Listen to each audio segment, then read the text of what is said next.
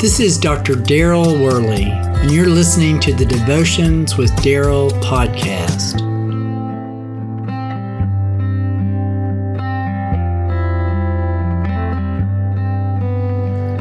The sun came up that day in Bethany, and it was another normal day.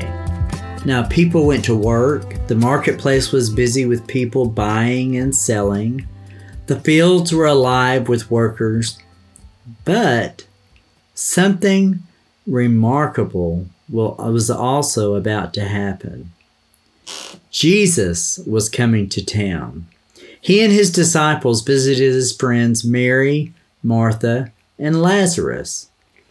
When his friends realized he was coming, they decided to throw a dinner party. Here, a dinner was given in Jesus' honor. Martha served, while Lazarus was among those reclining at the table with him.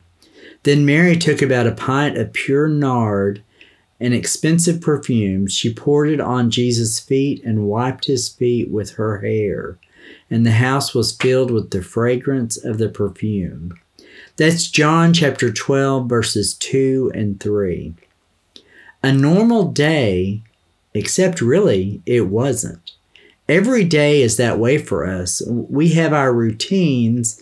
We go about our business. We have things to do and responsibilities to take care of. But amidst it all, Jesus is there. He is with us. He's the friend we always need, whether we acknowledge it or not. We may not be able to see him in the flesh as they did that day in Bethany, but he is as present and real today as he was on that day so long ago.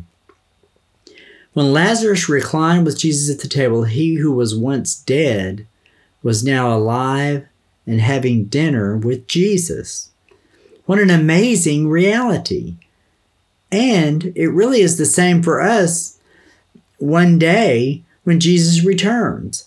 In Lazarus, we see a foreshadowing of what all in Christ will one day enjoy. Jesus will come to town. He will raise our bodies to new life. Instead of us throwing him a party, he's going to throw us one as we enjoy not only the presence of Jesus, but Almighty God.